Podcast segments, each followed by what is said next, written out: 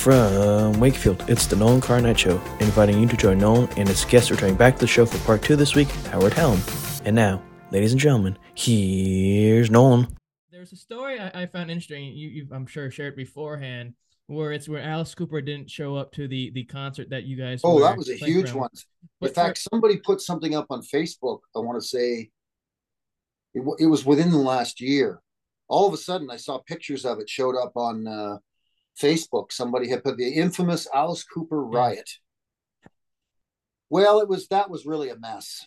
Um, it was handled completely wrong.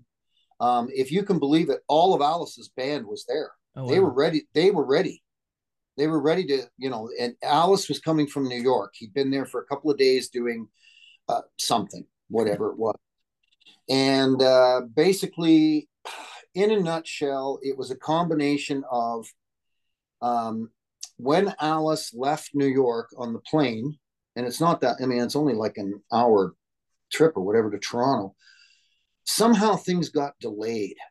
And he got from what i heard because it was really hard to get find any truth any stories what i heard was simply that he had gotten delayed up there. Something had happened and kept getting delayed and kept getting delayed. And for this reason they they never let the audience know Oh, wow. there was a problem. Hmm. it's like they kept delaying but they didn't like they didn't explain that the delay was we're waiting for alice to actually land on the ground. Yeah. they never ever told the audience that.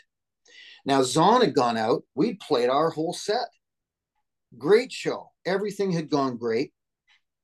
And uh we're backstage too. And we and same thing you know like i said we knew a couple of guys in alice's band. I mean we're all sitting there. Nobody knows anything. Where the heck is he? What's going on? People kept phoning and you know whatever trying to figure something out. Anyways as it turned out there was no way he was going to make it in time. And they made that decision very late. Yeah. very late. Like i think the i think the sun had already set because he was outdoors in the summer um, at the old football stadium in toronto. And um, when they went out and announced you know well actually that was the other thing too. I don't know how this happened. I still don't know to this day. They sent our singer denton out to tell the audience oh boy. alice wasn't coming. Why? Who? Yeah. What? That has nothing to do with us. You know what i mean? Why why would one of the opening band be go out on the stage in front of 50,000 people and say oh you're sorry we've been dragging this out all night. Oh by the way alice isn't coming. Well however he didn't say it that way of Yeah. course. I don't remember what he said but i'll tell you what the infamous riot all hell broke loose Sure. the people were annoyed and what they were pissed off about because Canadian audiences generally can be pretty good. But I really felt strongly that th- the audience felt like they've been conned, Sure. that they've been lied to. And that is what fueled the whole thing. It's like, well, screw you. And of course, you know, uh, my younger brother normally would have been absolutely thrilled that I had got him fifth row floor tickets for the show. Yeah. well, guess what? He had flying chairs going over his head. Oh boy. He had stuff that the Toronto police were so freaked out when people started throwing all the chairs and stuff. And I mean, it was there was a lot of stuff going on that they actually sent in a unit on horseback. Oh wow. It was the only way they could get the crowd under control would be for the police to eventually have a line of horses that were near the front of the stage. The PA was trashed Oh wow. they they trashed it. They just, I mean, it was chairs went into speakers. They tried to pull the speakers down off of uh, off the things and smash them. I mean, it was it was a full blown riot. So the next day, you know, of course, there's all the stuff about the riot and the rest of it. You know, not a single newspaper in Canada, not one of them mentioned that we had even played. Oh wow. Zon was a completely forgotten thing. And then I found out the next day. This was a this was a this was a great one. The date in Toronto was the only one on that particular part of the tour that Alice was doing in Canada. Oh. So he said, I don't want to go through all the bullshit of bringing all my gear up from the US to do one show and go through all the crap at customs. So he called Burton Cummings from the Guess Who, who was an old friend of his. He borrowed Burton's PA to play the show in Toronto. Oh. So the PA that was destroyed uh, was Burton's. Oh. What a friend. Oh my God. It's like, it's what started out as just, you know, a, a riot at a rock show just started getting really sure. like much worse. Sure. I'll tell you what, it was just, it was just crazy. Um, I did a, a big, uh, did an interview with a guy in Canada that has a, a radio show named John Bowden. And, uh, I explained the whole, you know, Zon thing one time. I mean, the stuff that happened to that band, it was a great band. It is almost inconceivable the kind of bad luck, yeah. you know, I mean? that that we had, that we had. I mean, the the the best show that um that Zon or the biggest show of our own that we ever did was at a place called Ontario Place, it was down on the water in Toronto. Now it's it's the Molson Amphitheater. But uh anyways, you know, we finally one time we're in there um, and we were asked um, to headline. That was a huge thing. Wow, sure. get the headline in Ontario Place. The show we played that night was for 21,000 oh, people. Boy. We're the headliner. They yeah. came to see us, and it's a huge concert in the round. And all the little stuff and little special effects things and that that we planned, you know, we say the Ontario Place had a rule where they didn't they didn't have opening acts. They didn't want opening acts. Our manager kept pushing and pushing and pushing, saying, you know, Zon's got some effects in their show and stuff. It's like if they start playing and the sun's up, it's going to be completely useless. Yeah. So he managed to somehow convince them to get a band to go on before us, play like whatever half hour, 40 minute set. And then by the time that just buy us that one hour, that the sun would be down by the time we hit the stage. And um, we thought that you know, that was all great. Um, I don't remember what band it was, but they were they were they weren't good. I didn't hear them, but anyways. So if you can believe it, because Ontario Place had had the policy in, in that forever that there was no opening act. Yeah. A um, entertainment reporter from the Globe and Mail in Toronto came down to the show to do a review of the show. This mm. is another one of these things that is beyond belief. He saw the opening act, hated them, thought they were the worst band he had ever seen in his life, and he wrote it up saying that it was Zon. Uh. How does a guy review a band when there's a whole set of equipment yeah. and risers behind the band playing? How does a guy mistake the opening act for the headliner? And the phone calls that started coming in the next day and rearrangement of shows. I mean, it absolutely it was a disaster sure. for Zon. I mean, you're talking about because the Globe and Mail, but I mean, it, it's it's it's it's um more of a financial paper or anything, but it's a national paper in Canada. Mm. It goes everywhere in the country in the morning. Boom, there's a Globe and Mail that comes out. It's produced in Toronto. So on. So I mean, so this SOB, if you can believe it, Nolan, he's just told the whole country uh. that Zon is the worst band he has ever seen in his life.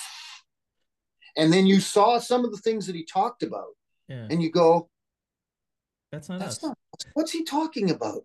And then all of a sudden, all of a sudden, it hit somebody. I mean, I think we're all together in the uh, management office when the you know the shit was hitting the fan. I mean, yeah. we were really upset. We are like, what are we gonna do? And it's like this idiot saw the opening act and thought it was Zon. I mean, it's like this is unbelievable. And so, I, of course, what did they do instead of the nice big article that's in the entertainment page of the thing? The retraction, you know, sorry about this and the rest of it, is a little tiny thing that was printed like on page 10 in the front section a few mm.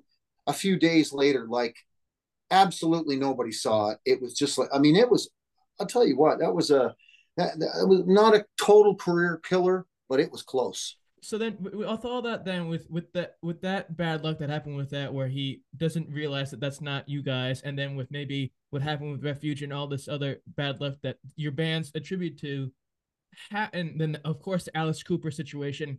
How do you find the motivation to continue playing what music that you love, but and not you know fall back and say I can't do this anymore. I don't want to deal with this.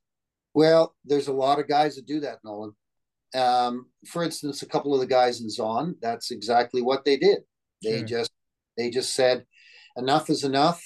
Um, I am the um, I'm the only one that, as far as a career went, that continued um, mm-hmm. in the business. I'm I'm the only one in the band that did it. Uh, Brian, the guitar player in Zon, ended up working at. Uh, he was a he was actually really good at doing uh, work on guitars. Uh-huh. But he ended up working in a specialty guitar shop called 12th Fret in Toronto. And um, he loved it. He loved working there. Of course, all the top name guitar players, that's where they get their work sure. done. So he stayed in touch with them, but he wasn't in the business per se. And um, yeah, all the rest of the guys, Denton, the singer, opened a construction company. I mean, you know, I was very sad. I kind of mm. motored on and, and just, you know, like I said, I did a few things. It was, it was hard after the Zon thing, you know, because of the damage that had been done. Yeah. But eventually I ended up with, uh, like I said, playing with Refugee. Refugee was a really good band that um, had some, there's some stuff there too. That one wasn't so much, uh, well, that's not true. The poly, our second album, Polygram, really screwed us up. If you can believe it, we we did an eight week tour, all one nighters of the US. Oh, wow. We started in LA and we ended in New York, eight weeks on buses. Yeah. And there was another band that was on um, uh, uh, the record label at the time, Jeff Paris Band. And um, they were out of LA. Anyways, here was the idea we're going to take two new bands and put them on a tour together and literally we're going to swap each night who opens and who closes because really both bands are on the same footing. Sure. unless halfway through the tour somebody just gets some runaway airplay and becomes a great big band then they'll obviously be the headliner but that wasn't going to happen well starting in la and as we chugged across the country i mean eight weeks is a long time to, and we went everywhere. Sure. The first three weeks of the tour every single city we went into, there'd be a call, somebody go down, hey, you know, we want to do an interview at the radio station for the show tonight. We go to the radio station, we walk in the door. The first thing, the program director, who, you know, we meet and shake hands. Oh, so nice you're here, and the rest of it. Then the guy say, You guys don't happen to have a copy of your album, do you? And we look at him and go, What are you talking about? I mean, you don't have our album? Yeah. And he's like, No, I've been calling the record company. I knew this show's been coming. I can't figure out what the heck's going on, but we don't have a copy of your album here. So I'm thinking to myself, well, this is just great. That means they haven't been playing us at yeah. all because they haven't got it. And we're doing a show, you know what I mean, tonight. This happened for three weeks. Yeah. The record, the CD, the CDs, the records never showed up. Oh, wow. And so we ended up finally, I think by the time we got to Texas, so we're halfway through the country now. All of a sudden, and uh, at one point, I remember phoning our manager and I said, I don't care what you got to do, FedEx or whatever, but you need to send us a box of our records so that we can nip this problem in the bud right from the beginning and make sure that all these guys have got records. So, yeah. so anyway, we went through um, this whole thing. Um, eight weeks long tour, two months. And um, by the time uh, we got to New York, you know, we were getting, we were a little frustrated because, you know, we'd been playing well and the, and the band had done well.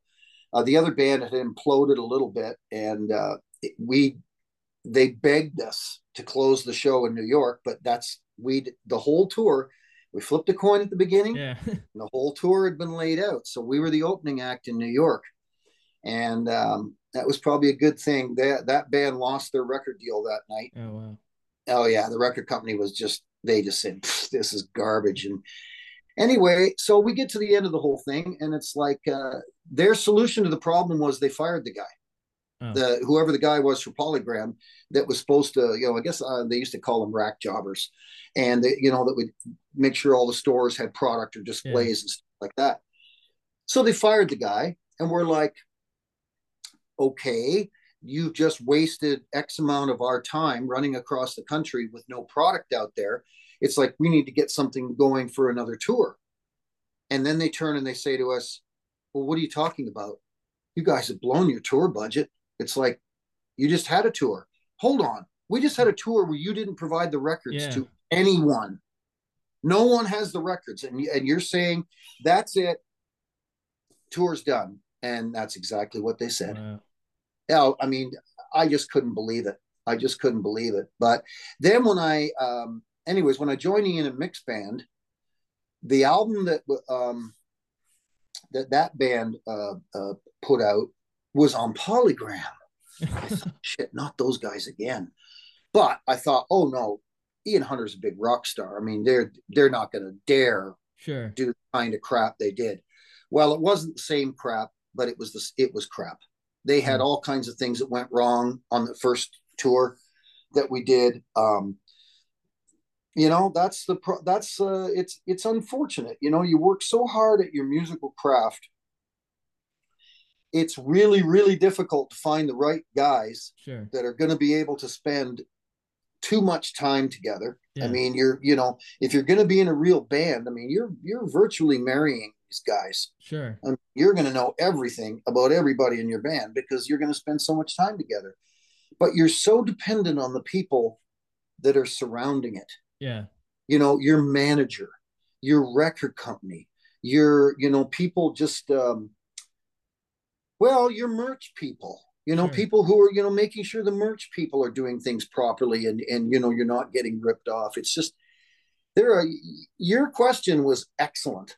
I mean, it's like, yeah, how do you, um, how do some of us keep keep at it when it yeah. seems like it's just a no win situation? But uh, to be honest with you, it's like, um, I mean, I'm sitting in my studio here at home, and I'm uh, I'm still busy, you know, chugging away yeah. and working on stuff. And every once in a while, I maybe go play with a local band and go play some classic rock or something. Yeah. But but not, you know. And I'm just. Uh, it's like this is what I do. Sure, it's an addiction. It absolutely is an addiction. It's it's part of me. Sure. It's like there is music in my head 24/7. Yeah. Some music. Usually what happens to me, I have to be careful if I'm if I'm doing something, whatever's the last song I've heard, doesn't matter what it is. It could be anything. It could be Herb Alpert. I mean, whatever's the last song I've heard, two hours later, that'll be the song that's going on in my head if I haven't heard any music after that. Oh, wow. So I have to be really careful that I make sure that, okay, if I'm going to walk away from listening to music, that the last thing I listen to is something worthwhile. Sure. Because that's the thing that's going to come back in my brain. Yeah. You know, so I don't know. I'm trying to, it, the business is, you know, we started with that. It's really tricky. I've got, um, I've got a couple of projects that are really different from other things I've done. They're actually both almost complete. And uh, I realize now bringing them out, you know, it's like uh, I'm seriously contemplating like, is it worth actually pressing CDs? Sure. Because I mean, like for instance, I've got, well, I got quite, I got quite a few. Uh, the Zon Live album is pretty much exclusively that's you buy it from me. Yeah. I'm, I'm I'm the one that I, I redid it and remastered it in the studio and did all the things. And um, the picture that's on the front cover, as a matter of fact, um, make sure you, when we finish today, send me your, uh, uh, email me your mailing address. Yeah, sure, sure. Oh. And I'll send you the Zon Live album because it's really, it's good. The picture that is on the front of the album is from Ontario Place. Oh, wow. so you, the show we were just talking about, yeah. you will see a picture and you know, it gives you a good idea. You see what size of show it is. It's a it's a regular rock show. It's like, how could this guy yeah. possibly, possibly think that the opening act was the headliner? I it just, eh, you know, it's stuff like that. I will just never understand. And and like I said, things were all set to go. Um, you know, with uh, I don't know. It, it's always to me, it's always just been a journey. You know what I mean? I don't know what's around the corner. There is still the possibility, even though I'm getting a little bit up there in age. You know what I mean? It's like, hey, I'm still, uh, I'm still healthy and I can still go out there and rock with the best of them. So, you know, I mean, it's not out of the question that somebody, you know, may need a keyboard player and out I go. Um, the, the one I would have really loved to have had uh, that came up was uh, Deep Purple when Jon Lord died. I'll tell you what, if ever that was sort of a dream gig, I would love to have gotten that. But then I found out you know, later, of course, that uh, it was all been prearranged because you know everybody knew Jon Lord was sick, and yeah, it had been prearranged for Don Airey was going to take over because he was kind of the other sure. rock keyboard player in England. You know, he played with Sabbath and things like so. It was like it was sort of a no brainer that he was going to be the new guy in uh, in sure. Deep Purple. But I thought about it. I go, man, that that would have been a lot of fun. Sure. Yeah. I don't know. I just like I said, it's part addiction and it's part what's in you. Sure because addictions you could at some point get rid of. Yeah. You know what I mean? If you really wanted to, if you really decided something you were doing was very harmful and you needed to stop, then there's going to be some plan of action if it's an addiction. But I can tell you right now, I mean, there is no way I can I can take the music out of me. Exactly true. You can't. You can't. It's just there, you know. Um and there's you know definitely uh and there's some you know there's some hereditary things there too like i said my i mean my mother worked in music education her entire career but she was deathly afraid of the stage. Oh wow. Oh she would come and see me playing in shows and she would just say to me i have no idea how you can stand up there in front of all those people playing. True. yeah. Oh she was mortified by it. Oh you know i mean it was enough if she if she played a little bit at church. I mean that was that was it you know but uh yeah. no, it's what I've always done. I've always, and like I said, I feel like I feel I've been really blessed, really lucky, and who knows what the future yeah. holds. Um, um, Morrisound got sold to uh, uh, private owners who closed the doors in 2013 to the public. So that was part of the thing that that uh, got my move going. Um, and there is a church actually that I had been working at um, big one with one of those things with an orchestra and all this yeah. stuff. Um, there were some issues that were coming up right at the same time when the studio closed, and I kind of, you know, uh, the only way I can put it is, I kind of smell a rat here. I yeah. got to be careful, you know, yeah. which is a funny thing to say because you're talking about church. But, anyways, there's rats in church too. Um, yeah, it was sort of done, and then at that time, it was like uh, my brother lives up on Vancouver Island, so he's not that far from me. And um, I thought I always used to come out here and visit all that and the rest of it. My my wife ended up getting a job offer out here, and she, you know, was like, "Hey, kids are all grown. You want to go west?" Yeah. I thought, why not? I said, maybe it'll give me a chance to play with some of the California guys that, you know, that I haven't had a chance to. And I've met a few of them. Sure. I've met a, you know, met a few here. It's, it's, uh, but it's, uh, you know, like I said, it's sort of it's slowing down. I mean, uh, what used to be, you know, I don't know how old you are, but I don't know if you have memories of just the business being, I don't know, a lot healthier. I'll say, you know, like I'll give you an example. Even the even the prices of shows. Sure. Oh, I yeah. mean, it's unbelievable. Yeah. I mean, I really, really have to be picky about going to a show because, you know, they are so darn expensive. Sure. You know, the only concert I'm pretty sure that I'm going to see this year is going to be Peter Gabriel. Oh wow. That's probably the only I have never seen him. I saw him with Genesis. Oh wow. In the early 70s. I mean, and I have been a fan. It's just that the the years that he was really really big, I was on the road. There was yeah. never an opportunity for me to ever really catch him in concert. And um quite honestly, I just uh I don't know. I guess on the receiving end, I just I don't understand how it's gotten to be such a mess that the tickets yeah. have gotten so expensive. And if you want a good seat too, forget it. You're spending hundreds of dollars for hundreds yeah. of dollars.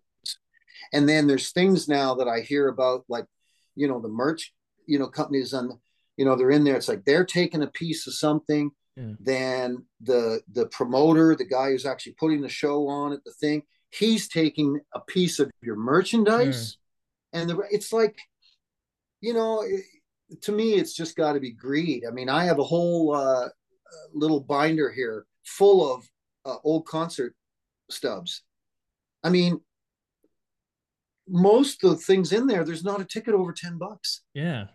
I mean, to see world famous bands, Sure. 10 bucks, you know? I, I mean, it was, uh, and now it's like I said, well, that was, like I said, P, um, Peter Gabriel, um, because I, you know, I'm, I'm, there's a bucket list of people I've Sure, seen, yeah. I've seen and met many of them. I've been, that's another thing I've been, I've been very lucky about, but I've seen most everybody that I ever wanted to see. Peter Gabriel's left on the list. And yeah, when I looked at the tickets, you know, when they announced the tour, first of all, I was shocked it was the tour, but that he was going to tour again. But I saw a post from his bass player that was uh, happened to be on Facebook, and he goes, "Yep, if you can believe it, we're we've worked on a new album. We're in the studio in England, and we're gonna uh, we're gonna come out and do a tour next year." And I was just like, "Okay, I got to watch for this." But Yeah. yeah, the um, the tickets are hundreds and hundreds of dollars. Well, it's like Bruce Springsteen. His tickets when I saw he was going on tour, it's like thousands of dollars to even for mediocre seats, and it's like, how can people afford this? That's what I don't understand. And How he hasn't toured in afford it? years, and he hasn't toured Yeah. in years consistently. So it's it's crazy. I, I got to see, and they've been on many incarnations of farewell tours being Kiss Oh the yeah, last sure. 20 years. And I'm from New England, so I saw him in uh, Mansfield, Massachusetts. Okay. And it was an unbelievable show. And it's a bucket list because who knows if they're going to come back to this area. And now they're finally putting at the end. Yeah. Brian Wilson is another one from the Beach Boys who, who's struggled the last few years. And now he's probably not Sure. going to go back on tour. And those tickets are a little bit less expensive than Kiss because I saw Kiss that they're going to be touring the last two dates in New York, Right. Madison Square Garden. And they got $5,000 for meet and greets. They got $2,000 for getting oh a signed guitar goodness. and all this stuff. And it's like, how can people afford this on a regular basis? Going, oh, I've been to 100 shows of Kiss, and it's like the the average person can't can't afford that. And it's and it's like, well, then you're and then you're missing out on situations because then what if they, God forbid, drop dead the next day, and you're never gonna be able to see them That's right. again, or, or or see the high the the band at their high point where it was creatively the the upper echelon of stuff. Because then of course some bands Yep. then they lose members and they and become sort of a, almost a, a tribute artist as well. I want to ask you this sort of going back to WCW before we we end here today. As you mentioned, a lot of the stuff instrumentals for, for the theme music that was for the these um these wrestlers, but there's also some that had lyrics to it, rap is crap. Oh and sure. a few other ones. And that aspect, I mean, the, the main goal, I would think, I'm, I'm no musician, but is to tell a story or showcase a story within the music that also connects to the wrestler and what he's trying to do. Yes. So for an element like uh, the Four Horsemen, where it's no lyrics, but then it's sort of or Buff Bagwell's where there are lyrics, or another artist where it's Right. Right. lyrics. How difficult is it for you? And granted, you're a top tier musician, so it may be not as hard for you as others. But for you, how much of a challenge is it to tell that story when some don't have lyrics and some do have lyrics? Um, I don't have a pro- um. My focus with that stuff most of the time would be on the music. Oh, Um, a lot of times, just because um, Jimmy would uh, would look after a number of the lyrics, mainly because he certainly would know what kinds of things needed to be in the lyrics, sure. and um, at the same time, he um, he sometimes had sat down. Like sometimes we worked on some themes, and the wrestlers weren't there, which was actually you know a lot of the time. But he would come back and he just you know he just come back off the road and he would have talked to the wrestler in the dressing room the night before. Hey we're going to do your theme tomorrow this time thing you know the rest of it. Get all the stuff from the wrestler jimmy'd scribble it down Sure. and then come in and then the two of us would sit down and look at it and just say okay uh, you know oh, how do we want to do this? So really the lyric thing um, well, not all of them. Some of them, Jimmy had a, you know, um, um, had a. I mean, what was the? Some of them were really funny. I mean, Disco Fever was hilarious. Um, what was the other one? Wasn't Wonder. There's a couple of those, anyways. I don't know. I'd have to. I'd have to dig back in here and see. But yeah, some of the ones with lyrics. I mean, I thought actually were were pretty cool. I mean, uh, but a lot of them just wanted the, you know, the the music coming out. Uh, I'm trying to think what I'm trying to think of here. How fast can I find it? Uh, Big Brother Booty. Oh, that goes back. now, Big Brother Booty had some, uh, and then of course, um, that thing we did. Uh, oh man, there's some. Yeah, I see some of these are uh, American males. Yeah. You know what I mean? So there's, I mean, of course, that's Buff with the old uh, Buff Daddy. What else? And then, of course, we actually tried to do a real thing when three count can't get you out of my heart. We made it deliberately. It the intention was to make it sound like the Backstreet Boys. Oh. I mean, that was the intention from the beginning. And those guys, those three guys, really did sing that song. There you go. We had to do a few things to fix things, but they Sure. really did sing it, and it was really a lot, a lot of fun. Um, you know, it's like uh, I'm trying to think what it was. Disco Fever. Okay, there's Four Horsemen. That just had the horses at the front, I think. Did it? Yeah.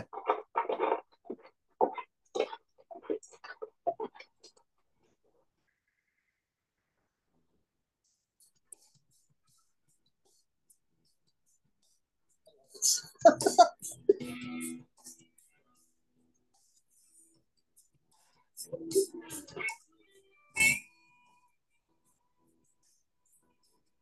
It's so funny. I could tell by the style on that one that uh, that's my buddy Jim Morris playing guitar on that. Yeah. And the other guy that had played on many of our uh, things was a guy named Ralph Santolla. Um, and Ralph's passed away now too, unfortunately. But uh, he was just, oh, he was a, such a great guitar player. Um, you know, there's some uh, some of the things that were. Uh, let's see, what's in two here? Hello, what are you doing here? Oh man, there's two. Hollywood Swinging. That was off the NWO album. And then, of course, Jimmy, any of Jimmy's songs. Now, Jimmy, if, if Jimmy was going to have a song, of course there was going to be lyrics Sure. because Jimmy is going to sing. You know what I mean? I'm the man. In fact, we even looked, we even, um, we actually did a, a, a few things as the Gentrys. Right. Yeah, it was it was fun. And I told him when I talked to him last, I said, "Yeah, you, you said, yeah, you need anything going on, you give me a call." Uh, the Latino World Order. Yeah. Oh my God, it's so funny. Yeah, I, it's it's nice when I uh, I talk to some of the fans about this. Anyways, yeah, we did things like uh, uh, XWF. And then we did uh, what was the other one? Oh, we did a bunch of themes for Russelicious. Right. Um, you know, and then there was a bunch of oh, there was a British show that we uh, did a bunch of stuff for. Um, I don't know if I've got that one separate. I probably don't. Oh, there we go. Un- unreleased themes. See what's here. There's the XWF album. Now, a couple of those, of course, had guys from the WCW. So Right. Rap is Crap was on there. I'm the Man, the Nasty Boys theme, Buff Bagwell, Konnan, you know, so I don't think my mouse is working. Anyways, Yeah. yeah, it just uh no the lyric thing, you know, we'd uh we'd be trying, you know, while I while I'd be working on musical ideas, Jimmy would be kind of singing things behind Sure. me. You know what I mean? And that's so that's kind of how Sure. how things would evolve, you know, and then we'd decide at that point, you know, if there were any um know, special effects and stuff like that, you know, we wanted to put in. But uh and say like I said, once in a while, some of the wrestlers were there. Um and sometimes they weren't. So, Sure. you know, Well, in that aspect with with the wrestlers, obviously it's their theme music, so they're gonna have a lot of input in terms of what they want to sound like to represent their character fully. But besides that, from maybe the Office, uh, uh, Turner or WCW, the people in charge, did they ever tell you and Jimmy, okay, this is sort of how we want the theme songs to sort of fit within the program, or is it sort of just free range with you and Jimmy? no, they never told us anything about it. It was it was uh it was pretty much, you know, it's pretty much up to the wrestlers. Um, and then of course it got really out of hand when Hulk the couple of times, I think it was only two or three times, I think, that Hulk actually used Voodoo Child Yeah, by uh, Hendrix yeah. and what they had to pay for that. Oh, yeah. A lot of money. Was- just for only for a few seconds though, too. Yep. Oh, it was unbelievable. Of course, you know, it was at a point when you know Hulk was big in his career, Sure. and they were you know willing to do much anything Hulk wanted. But my goodness, that was yeah. They pulled the they pulled the plug on that in a hurry. It was that was really expensive. Sure. I think only three times he actually Oh, wow. used it, Yeah, because and they paid a lot of money. I want to say, man, maybe three hundred grand. Oh wow. Oh, that's I mean that's insane. Yeah, the, the Hendrix family didn't mind though. They were taking that right to the bank.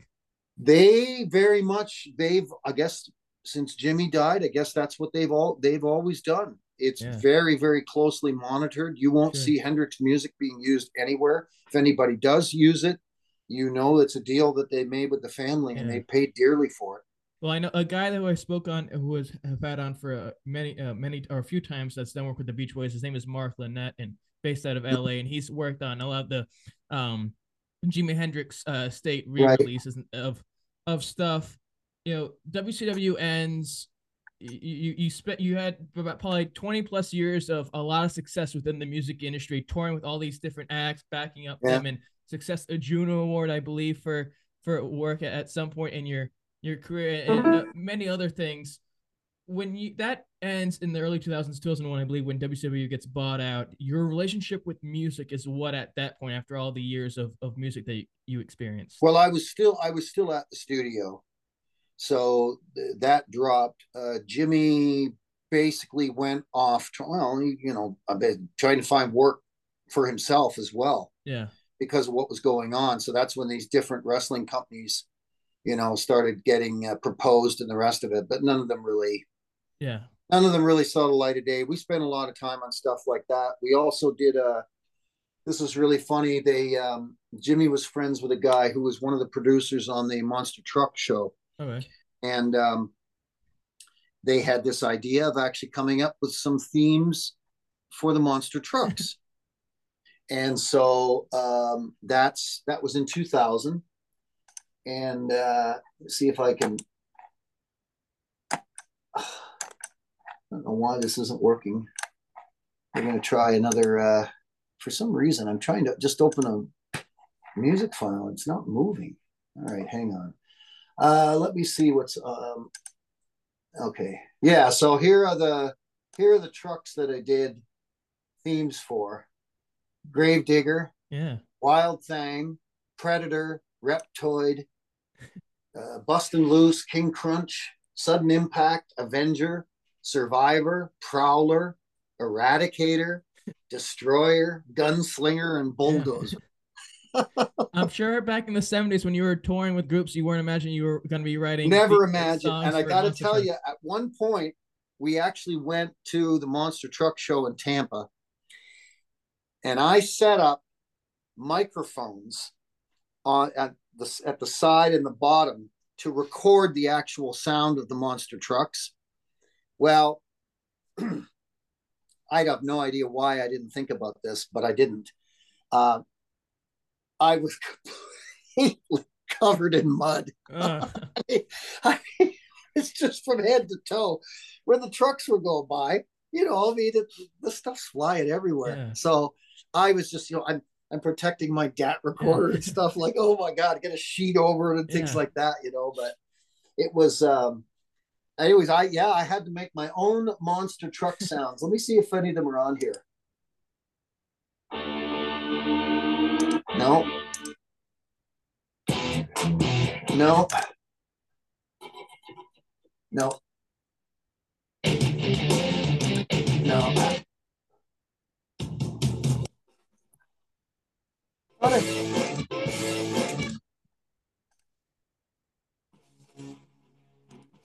Nope. Oh well. I thought I had uh I thought I had some of my uh tr- I actually got some great footage Sure. of the monster trucks, but man, Yeah. yeah, the filth I was covered in to get it. Yeah, so that's what I was doing. You know, Jimmy kept trying to come up with some other ideas, and um, and I continued to work on projects at the studio. Recorded with some other bands. There's a prog band out of uh, Sarasota. I did three albums with, starting in uh, uh, probably 2003, I think, and stuff. Um, I also, uh, yeah, there were some big projects I was Sure. just doing at the studio, you know, and so I, you know, kept plowing on and and working there. I also went and uh, uh, played a couple of times with a was a weird band that was put together. Um, I don't remember where the management was, but it was called Voices of Classic Rock. Uh-huh. And what it was, it was Mike Reno from Loverboy, and it was John Cafferty from the Beaver Brown Yeah, Band, and uh, uh, the guy from Survivor, and a bunch of those people. Anyways, what they did was they put these shows together that would go around, and each of the guys, each of those singers would do three or four songs in the show that would be their hits, and then the next guy would come out, and then the next guy would come out, but it was one band Okay. and so I played. Um, yeah, that was a kick for me to actually play Lover Boy songs with Mike Reno, considering Loverboy was the band that came in when they fired the A&R department at CBS in Toronto. Loverboy is the band that came in and replaced Zon. Oh wow. But I remember the first show I was doing with him. It was hilarious. I mean, I think it was in Denver, and uh, got in the dressing room, and everybody was meeting everybody, and uh, and that's the other thing too. You know, people. You mean, honestly, when you, when you're doing shows at that level, it's like uh, you're not going to have a lot of rehearsal. yeah. That whole Sure. thing, the voice of classic rock, there were no rehearsals Oh wow. you were given the set list. If there were any deviations from um, recorded versions of the song, they would let you know. But basically, it's like you're on your own, pal. You're Yeah. you're being paid to show up and play these things just like the record, Yeah. you know, and work with the original artist. And so it's like, uh, yeah. So I started getting, you know, that was uh, Yeah. that was good. Yeah, I had a, a chance to do some things, but yeah, things are slowed down now. I'm uh, I'm in the uh, we'll call it the twilight years. I think. Well, we have another connection then because John Cafferty grew up, uh, start got his start in Rhode Island, and that's where I'm from as well. And I grew up with his. Oh yeah, His son, his son's John- gone into music as well. John's a great guy. Uh, his sax player Tunes is a great guy too. You now, know? like everything else, and this will be the last question before this little game I want to play. You know, nothing of, in life, of course, lasts forever. At some point, it comes to a close. So, for Howard Helm, what does he want his music legacy to look like at the end of the day? Um, it's funny that exact question is what's prompting me to go through some things that I have right now that have uh, I've kind of had hanging around, or projects that I've started, and then either been forced to leave because I had to work on something else, Sure. or things that just got left. And I thought, I think I want to try and get the the rest of a body of workout. You know what I mean? That of stuff that I can do. I when it's all said and done, I want people able to go, wow, this guy really did a lot of different music. Yeah. Like like he did everything. Yeah. And also got to do some of it, you know, at a really high level Sure. You know i mean that's the that's the thing i mean that's probably my uh you know i would have had a different i would have it would have been a totally different answer 20 years ago Sure. because the, the business would have been different it would have been oh you know i'd be hoping for a new hit record or a tour Yeah. with this or that but things are um you know unless you've really got the old reputation to fall back on Sure. you know what i mean it's it's gigs are, are hard to come by Now, before we end here today, I want to end on a little segment called the One Word Challenge. So, what entails with this is I'll throw out a few names of people, places, or things that have some connection. My guest this week being Howard Helm, he has to do his best to say a word or two or a sentence, whatever he wants, because he's a legendary man in himself. He he has to do his best to say whatever comes to mind. So, Howard, are you ready? sure Uh, first one, Toronto, Canada. well it's the only way to go eh Yeah. Uh, Tampa, Tampa, Florida. Uh, wow, beaches. I'll say Uh, music. concerts. Uh, piano. Uh, my best friend Uh, hard work. required. Uh, success. Lucky Mick Ronson. salt of the earth. Uh, Jimmy Hart. Ooh, that would have applied for Jimmy too. Loads of fun. I'll say. And last but certainly never least in this cosmic universe we all call Earth, which is what we live on now and forever, Howard Helm. Well, he stuck at it. How about that? There, He didn't that's that's that's all I can say. I didn't give up. How's that? There, we- there we go. He never gave up, and that's the Never gave the- up. The gist you want to have in life. Well, good sir, I want to say thank you for taking the time to speak with me. Come on, this was a, a great great treat. Great, no problem, Nolan. And uh, like I said, uh, uh, give uh, shoot me your address, and I Yeah. will send you a Zon Live, and I will send you a copy of my 2017 prog album. Oh, you're you're too kind. I'll tell you, it's really good. And Jim Morris, who played on a lot of the wrestling teams, he's the guitar player on the album. Yeah, yeah. I'll, I'll Jim and I, Jim and I wrote the album together, and uh, I'm really, really pleased with it. Some people are not into progressive rock, but I'll tell you what, it's. Uh, I- think it's one of the best albums I've ever done. So I will send it to you. Yeah, excellent. I appreciate that. Well, all those out there who enjoyed, because who the heck wouldn't? Because down the line, when my guest, Mr. Helm, gets inducted into the Toronto Music Hall of Fame, if there Yeah. if there is one, you're just like, oh my gosh, good golly, gosh molly, I, I should have subscribed. So subscribe, comment, share all that fun jazz. Because down the Yeah. road, you're gonna regret if you don't do it. Follow on Twitter, Nolan Carr Night, Instagram, the Nolan Carr Night Show. In the words of Johnny Carson, the DM Talk Show, similar to this one, of course. I bid you all a heartfelt good night. Till next time we talk again.